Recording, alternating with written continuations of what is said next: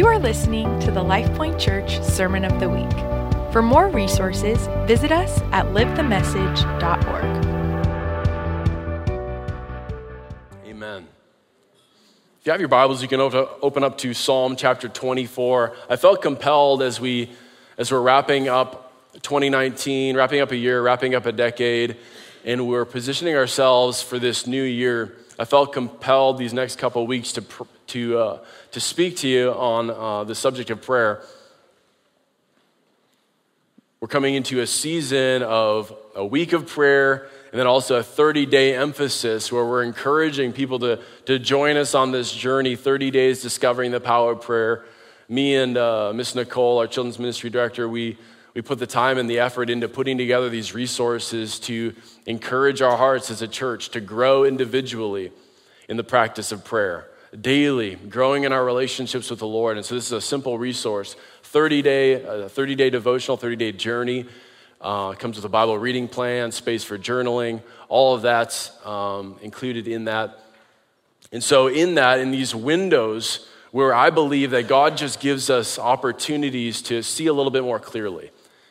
And, and I believe in, in, in the history of the church, in, this, in these seasons of the church, God gives us these opportunities to kind of recalibrate to press the reset button. And the new, new year, the new decade is a perfect opportunity for us to recalibrate on that which matters most seeking God. And the church needs to come back to a place of simplicity, where we are people that are a praying people that seek God first and foremost, and we depend on Him. And we, we, our hearts have this kind of desperate cry that God, if you don't move in our city, then what's the point?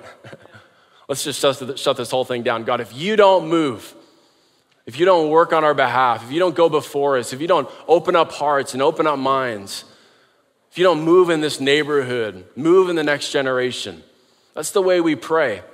And so these seasons of prayer, we can't always pray as, as a corporate family every single night like we are for the week of prayer. But I believe we, we, we take these opportunities, kind of these windows of opportunity to recalibrate, to reset, to reposture our hearts, to stir up our hearts again with a fresh hunger for the Lord. And so this week of prayer is going to be strategic for us for the entire year, and I believe for the next, next decade as well, um, and the 30 days of prayer as well. So join us. Psalm 24 is an important psalm. Scholars believe that King David wrote this psalm as a, as a song or a psalm to be sung to welcome in the Ark of the Covenant into Jerusalem. So, the Ark of the Covenant being this holding place of the presence of God, kind of a central uh, focal point for the nation of Israel.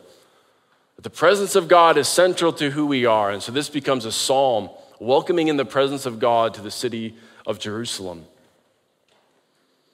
And I believe this psalm really encourages us in a simple way to be a people that see, a generation that seeks God, seeks the face of God. So we're going to be a praying church.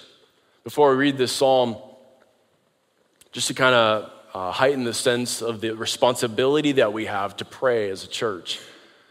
You can think of our, of our responsibility like this. Think of a, uh, one who's going to go parachuting, and you, Maybe you're going to go parachuting, you're 20,000 feet in the air. You've studied this manual on, your, on the parachute that's on your back. You know it front to back. You are well trained in, in, in what it's going to take to survive this jump. You know where the rip, rip cord is. It's all up here in your noggin. You know it. In that moment when you take the leap, the knowledge is only valuable if you take action. It's only valuable if you are obedient to grab the ripcord in that moment. Otherwise, it's just knowledge, theory. So it is in the place of prayer for the church. We can know prayer is important. We can even know this book really, really well because we're we are a, um, a generation that's saturated with information. So we can know a lot about it. But if it never results in actual action of obedience, then what value is it to us as a church? We need to be a praying church that takes God at His word, that gets on our knees and says, God, we are going to be obedient to your word. We are going to press into you and to your promises. We're going to grab the ripcord and we're going to, we're gonna rip on it. We are, we are going to respond to your word wholeheartedly, and we're not going to allow it just to stay in our heads. This is what E.M. Bounds said over 100 years ago. That means he's not with us anymore. This is what it says. He says, The progress of God's work in this world has two basic principles. So he, he summarizes God's work on the earth uh, through these two dynamics, these two principles God's ability to give and man's ability to ask. But God's ability to do and to give has never failed and it cannot fail. But man's ability to ask has failed and often does. There is a need for the entire church of God on the earth to betake itself to prayer. The church on its knees would bring heaven on the earth. As simple as that. I, I, I feel that that's such a refreshing description of the way God has chosen in his sovereign wisdom to work on the earth. He's chosen to use people like you and I. And he is able, he is willing, and he's given us a glimpse of how he wants to work on the earth and what his will is for us as a people. And then he's just kind of like, he's like waiting for us to press in and, and to seek him and to ask. So let's look at this Psalm 24. It says, The earth is the Lord's and the fullness thereof, the world and those who dwell therein. For he has founded it upon the seas and established it upon the rivers. Who shall ascend the hill of the Lord, and who shall stand in his holy place? He who has clean hands and a pure heart, who does not lift up his soul to what is false and does not swear deceitfully. He will receive blessing from the Lord and righteousness from the God of his salvation. Such is the generation of those who seek him, who seek the face of God, uh, seek the face of the God of Jacob. Lift up your heads, O gates, and be lifted up, O ancient doors, that the King of glory may come in. Who is this King of glory? The Lord, strong and mighty, the Lord, mighty in battle. Lift up your heads, O gates, and lift them up, O ancient doors, that the King of glory may come in. Who is this King of glory? The Lord of hosts. He is the King of glory. A very simple psalm. You can imagine the Ark of the Covenant being brought into Jerusalem and King David leading the people in this psalm. King of glory, come in. You are welcome here. We are a generation that's going to seek you, God. That is our priority. That is our, our uh, the thing of, of most importance for us as a people. We are going to be a generation who seek him. And as you spend time in God's word, you'll oftentimes come across, both, both in the Old Testament and the New Testament, a word that's translated into the English language as the word seek. What does that word seek mean? It's not a, it's not a word that we use on a daily basis. Unless you're playing hide and seek, we oftentimes don't use that word seek. But it's a, it's a word that's kind of scattered throughout God's redemptive story, at least as we translate it into the English language. Strong's Concordance, translated from the Hebrew language, so for the, all the Hebrew instances in the Old Testament, translates this word seek and, and says it implies diligence to search out. It implies a responsibility to search out. And it implies a desire to be in the presence of that person. When he says a generation that seeks the face of God, it's a generation that desires to be in the presence of that person, in the presence of the God of Jacob. That's what that word seek means. And, he, and, and the psalmist here, King David, he says that to this generation that seeks the face of God, blessing and salvation follow them. I want to be a praying people. I want to be an individual, a follower of Jesus that first and foremost seeks God, seeks the kingdom of God. Jesus gives us promises as well in that. But as a church, as a church family, I believe God is calling us to be a praying church. So this morning, that's my simple aim is to encourage our hearts as a church to be a praying church. This is what a praying church is like. A praying first firstly is this. A praying church is a living church. I know oftentimes I give you one point. This morning I have seven. So giddy up. Okay, buckle up. We're going to go for it. Seven points.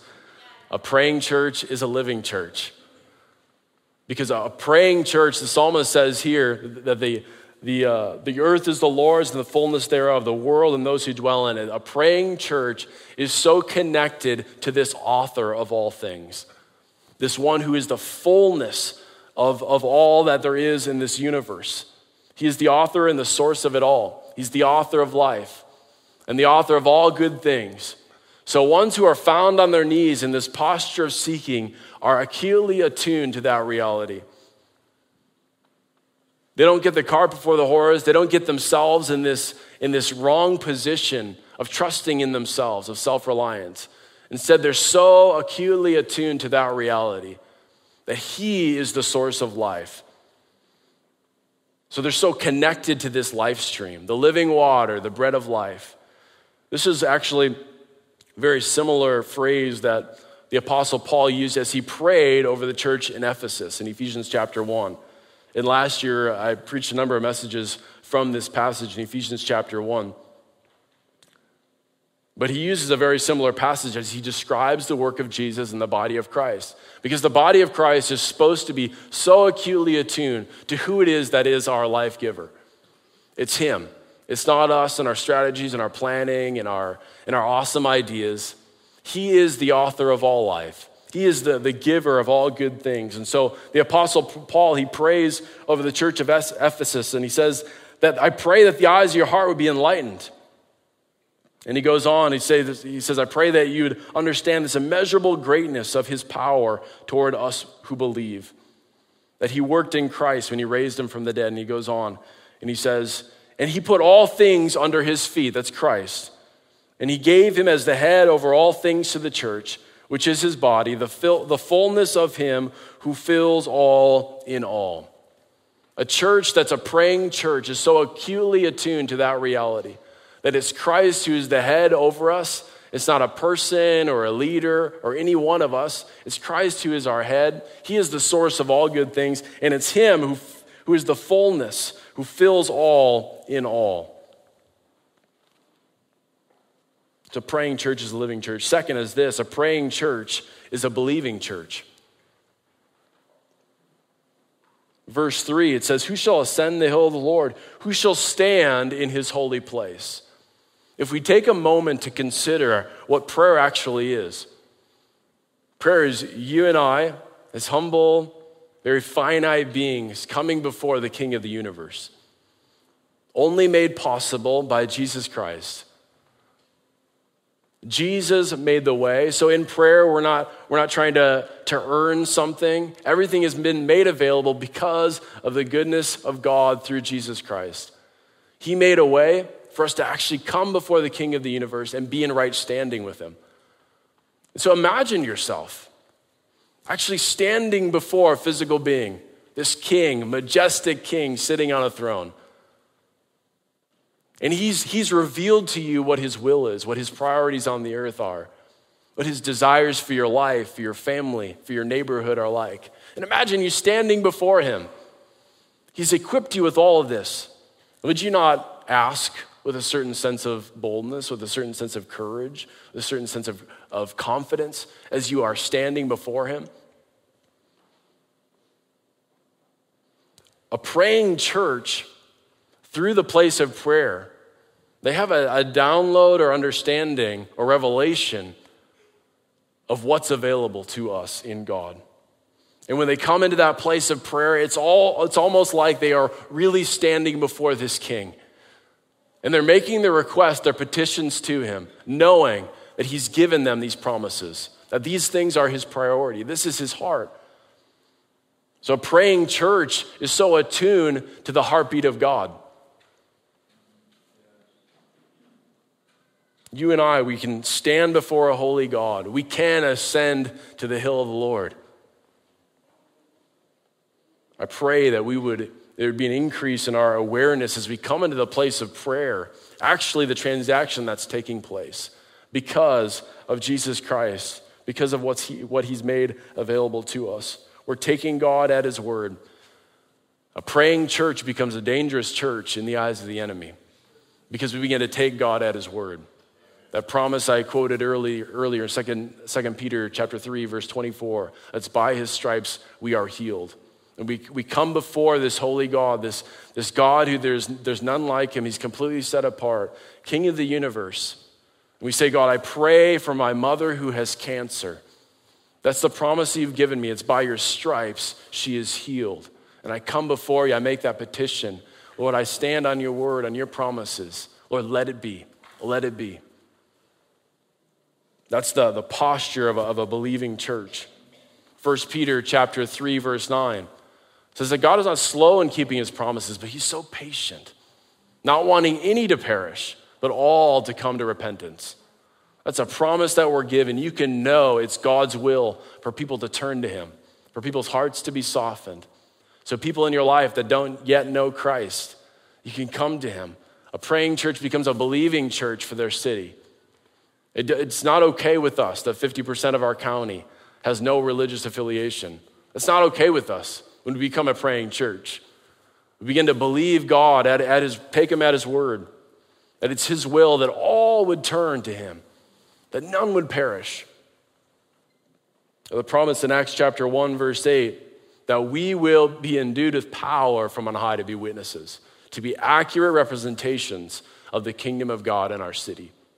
These promises begin to brew in our hearts, and we begin to actually take Him at His word as we become a praying church, because a praying church is a believing church. Who shall ascend the hill of the Lord? In my recent trip to, um, to Israel, to Jerusalem, I actually got to walk on a path called the path of ascent. So when he says ascending the hill of the Lord in Jerusalem, there's an actual literal path of ascent that goes from one of the major uh, you know, washing pools, the, the Pool of Siloam, um, where travelers would come into Jerusalem, like Jesus himself. He would come from Galilee, and he'd come to this pool and he'd, he'd clean off there. He's dirty from his journey, he's stinky, and so he cleans off in the pool. They then, as they're clean, they begin their ascent up to the temple. And it is a literal incline up to the temple, up to this holy hill and they, they actually begin to make their ascent up to the hill. What's so fascinating about both the this path of ascent and the steps that actually go into the temple, I, I stood on these 2,000 year old steps leading up to, the, to the, the second temple that King Herod built, is they purposely design the steps to be different lengths so that you don't run up to the, to the temple. So you don't, you don't just kind of nonchalantly mosey up to the, the hill of the Lord but instead you're being thoughtful about it. If you're not thoughtful about it, you're going to trip on your face. And so they, they, they, some steps are short, some are long. They wouldn't pass code today. but, but some, are, some are long. There'll be short, few short ones in a row. You have to be very thoughtful about your steps as you come before the Lord in the temple. What would it look like? And I believe these, the week of prayer and the, the 30 days of prayer that we're entering into serve us in a similar way. It causes us to slow down, to kind of press the pause button on our lives and say, okay, God, I want to be thoughtful as I approach you. You are a holy God. My life is so stinking short. I'm a finite being. You've blessed me with breath in my lungs. I want to approach you with a sense of reverence and awe and thoughtfulness. And I believe these windows of opportunities provide a similar gift to us. And it's, when we take that posture to actually know that we're coming before a holy God. We're not just, we're not just busying ourselves with religious activity. We're not just obligating ourselves to, to do something so we can pat ourselves on the back. We are actually coming before a holy God. And when that begins to actually hit us in our heart, move from our, our heads to our hearts and, and transform us, we become a believing church begin to take God at His word, and that becomes a dangerous church in the eyes of the enemy. Third is this a praying church is a church of His presence. It's a church of His presence. Literally, King David is talking about the Ark of the, the Ark of the Covenant being brought into, into Jerusalem. So he's actually talking about this entire psalm is, is um, centering the people of God around this distinctive of who they are. This is what sets them apart from, from all the rest of the nations around them. It's the fact that their God comes and actually dwells with them. He's actually with them, He's not distant. He comes and actually hangs out with them. In those last three verses that seem repetitive, that is the anthem that He's leading them in. Lift up, he's talking to inanimate objects. He says, Lift up your heads, O gates. Be lifted up, O ancient doors.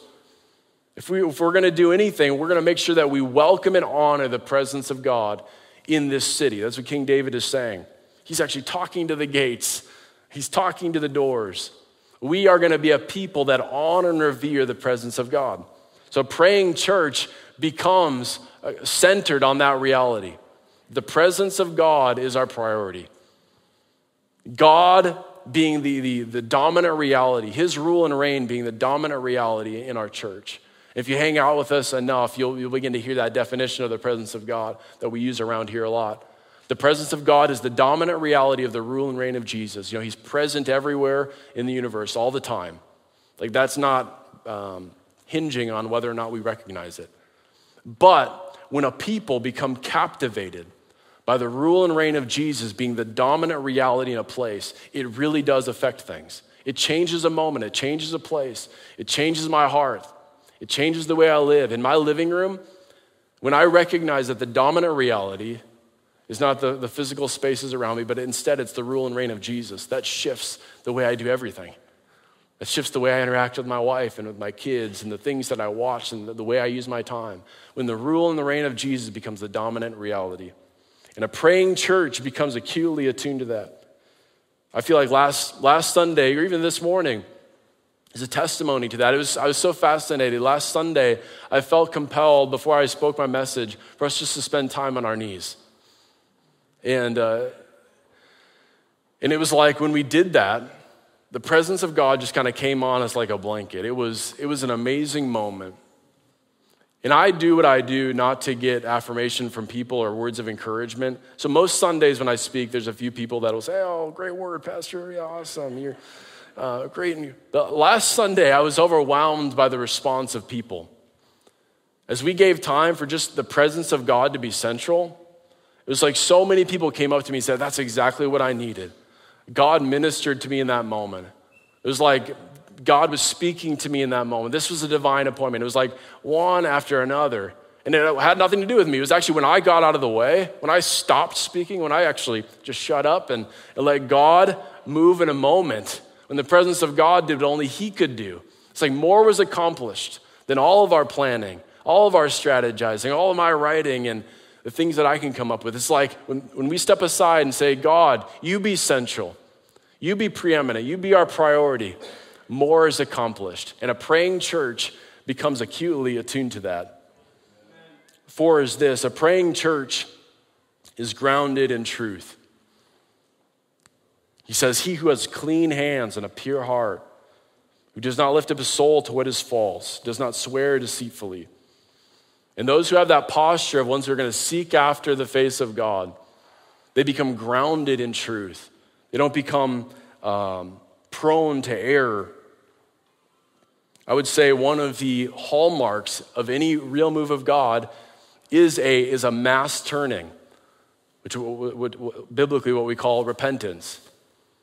If you, as you look through biblical history and church history, any great move of God, there's a, there's a kind of a, a marker upon it, and it's when people turn to God. And that, that word repentance literally means a changing of our minds.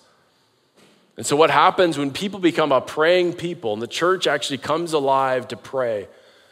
It's like we begin to realize the errors that we've clung to, the, the, the false narratives that we've clung to. And we begin to actually turn to God. There's a spirit of repentance that comes upon us. And we begin, we begin to ground ourselves in truth. We begin to be recalibrated, recentered on truth. And we're no, no longer prone to the errors of self reliance which if there's any error that the Western church is most prone to, it's, it's, that, it's that error of self, self-reliance and pride. Because we are, we're the West, like we can do anything, right? We can build anything, we can accomplish anything faster and better than anybody on the planet. And that's seeped into the church. And so a church continues to function with or without God. But a praying church gets grounded in the, in the, in the truth which is, that doesn't actually function at all without God. There, there's facades and things that we put on, but at the end of the day, a praying church gets grounded in that truth that we are completely reliant on you, God. Now we need you. you need, we need you to move in our generation. This is what Charles Spurgeon said over 100 years ago. He also is not with us anymore, but he said, The condition of the church may be very accurately gauged by its prayer meetings. So is the prayer meeting a graceometer. And from it, we may judge the amount of divine working among a people. If God be near a church, it must pray. And if he, if he be not there, one of the first tokens of his absence will be a slothfulness in prayer. So, a praying church is grounded in truth. And five is this a praying church is a blessed church. verse 5, he says, He will receive blessing from the Lord and righteousness from the God of his salvation. Now, let me clarify what being blessed is. Blessed, being blessed is not necessarily a life of ease, but blessing is a favor of God that follows those that truly seek God, that truly seek Him. Jesus centered us in that, or He centered us in that truth in the Sermon on the Mount as He stood before the people and described what the kingdom of God is like. He said, Blessed are the, those that mourn, for they'll be comforted. Blessed are those who hunger and thirst for righteousness, for they shall be filled. And on and on and on. These, these are ones who are blessed. Blessed are those who are, uh, who are desperate, who are poor in spirit, for theirs is the kingdom of God. And a praying church becomes a blessed church, one, one who steps into the favor of God. And in all of these attributes of a praying church or descriptions of a praying church, you can just assume that prayerlessness also absorbs the opposite. So we, we step out of the favor of God, out of the blessing of God when we're prayerless as a church, as a people. When there's not a critical momentum, a critical mass of momentum amongst us, of a people that are seeking after the heart of God, we do step out of the blessing of God. Everything becomes more difficult. It's like there's always a lack. There's a lack of leaders, a lack of money, a lack of whatever it is. But when we become a praying people, we step into the blessing of God. And there's always enough. It's not that everything is easy, because well, as we'll see in the next one, there, there are battles that we step into spiritually. But there's a blessing we step into. And you can, uh, you can adopt that truth or you can uh, embrace that truth for your own family. You want your family to be blessed. Begin to be a praying family. Be a family that postures your hearts to seek after the face of God. Say, we're going to be different. We're not just going to go with the flow like the culture around us. Instead, we're going to be a people that we're going to seek after God. We're, we're going to love Him first and foremost. We're going to seek the kingdom of God. All these other things will be added unto us. We know that. That's the blessing and the favor of God. Number six is, is just that a praying church is strong for battle. He says, Who is this King of glory, the Lord strong and mighty, the Lord might, mighty in battle? A praying church has this revelation. Their eyes are open to the battle that we live within. Do you know that we're living in the midst of a battle? How often is the church found sleeping in the midst of the battle? I mean, let's be honest. How often have you stepped into church and there's this sense of urgency? How many times have you stepped into a prayer gathering or, or a life group or whatever it is, and there's this truly, truly a sense of urgency of like, wow, there is a battle that we are in the midst of. I'm not, I'm not talking about like a hyper spirituality or a, hyper um, sensationalism of it all or emotionalism, but I'm saying an actual spiritual battle that exists. And we are contending for things that matter. We are contending for things of eternity. And a praying church becomes acutely attuned to that. That we are in the midst of a battle and we're not just playing games. This isn't a social club. This isn't a, a feel good club. Instead, we are, we are ushered into a real battle that matters a battle for things that are eternal.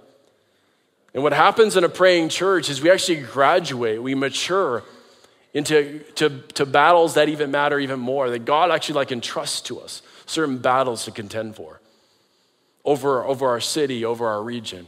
And, I, am just in a place lately where I'm saying, God, open our eyes to the things that you want us to contend for.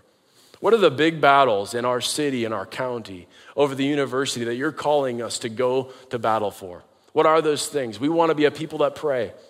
And as we position our hearts in that place consistently, God's going to graduate us. He's going to he's going to um, upgrade us to that place where we can begin to go to battle. We can begin to push back the territory of the enemy and truly take new ground for the kingdom of God. Amen? Seven is this a praying church is a ready church. If there's anything that, that King David wanted to make clear to God, is that, that the city of Jerusalem, that he is king, that his people, they were ready. He says, Lift up your heads, O gates, be lifted up, O ancient doors, that the King of glory may come in. Who is this King of glory? Lift up your head, O gates. He repeats it. He's like, We are ready, God. We, we are a people that are ready. I'll even proclaim it to these inanimate objects. I want to make clear to you, God, that we are ready. And as, as Jesus taught us about this age to come, as he knew his, his destiny was to give his life on the cross, and for then the Father to send the Holy Spirit amongst us, he knew there was an age coming. It's the age you and I live in. And as he described this age to come, in which you and I are presently living in, he described the way that we needed to live as ones who are alert, ones who are vigilant, ones who are ready. Consistently, as, as you scour those, the, the parables of this, of this age to come, oftentimes he says, Be ready, be watchful, be alert.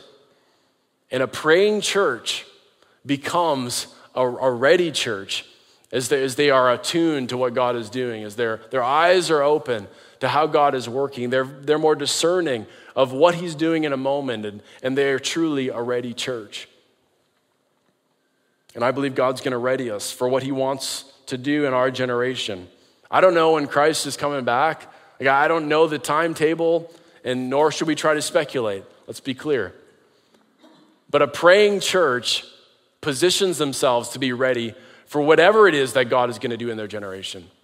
So, whether it be his return or whether it be some preparatory thing for the next chapter, a praying church becomes a ready church.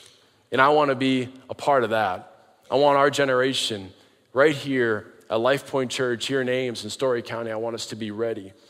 And we do that by being a praying church. I'm going to ask the worship team to come forward. I want you to play that song, uh, The Bridge to uh, Build My Life. And I felt like it'd be fitting, this being the last Sunday of 2019, as we're focusing on um, recentering ourselves on being a praying church, for us to come to the altar and just spend a few moments before we um, get on with the rest of our week, just here, here at the altar, saying, God, we want to be a praying church. We want to be a generation that seeks the face of God. So we're going to do that. If you'd all stand to your feet, if you'd come forward, come to the front, find a place just to spend two or three minutes seeking the Lord, saying, God, we're positioning our hearts to, being a, to be a praying people. You are a source of everything, God. You're the author of life. You've equipped us with so many precious promises. And so, right now, we take a moment just to position our hearts before you and say, We seek you first and foremost. We seek your face. We seek to be in your presence. We embrace this as our responsibility to seek you. You've made a way for us to come before you boldly with confidence, to ask. And so, God, we repent from the failures on our side. Many times we've not responded. Many times we've not come to you in faith. Many times we've failed to ask. Many times we've failed to truly believe. But God, we're, we're turning from that now. Right now, we are positioning our hearts in a, in a place of seeking, searching, asking, contending, battling, readying our hearts. So we do that right now.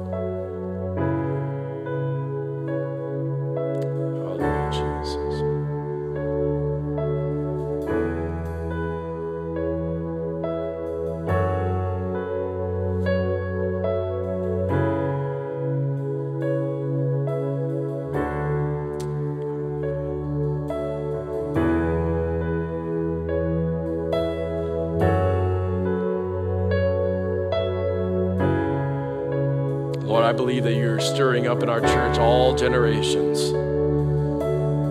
Not just the older, not just the younger, not just the, the, the middle aged. Lord, you are truly calling all of us as a church family to be a praying people.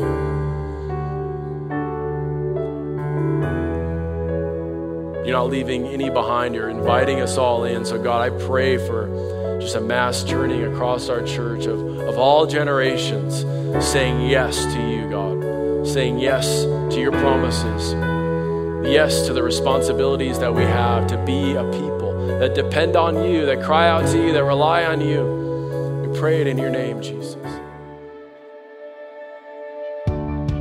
This has been the LifePoint Church Sermon of the Week. For more resources, visit us at livethemessage.org.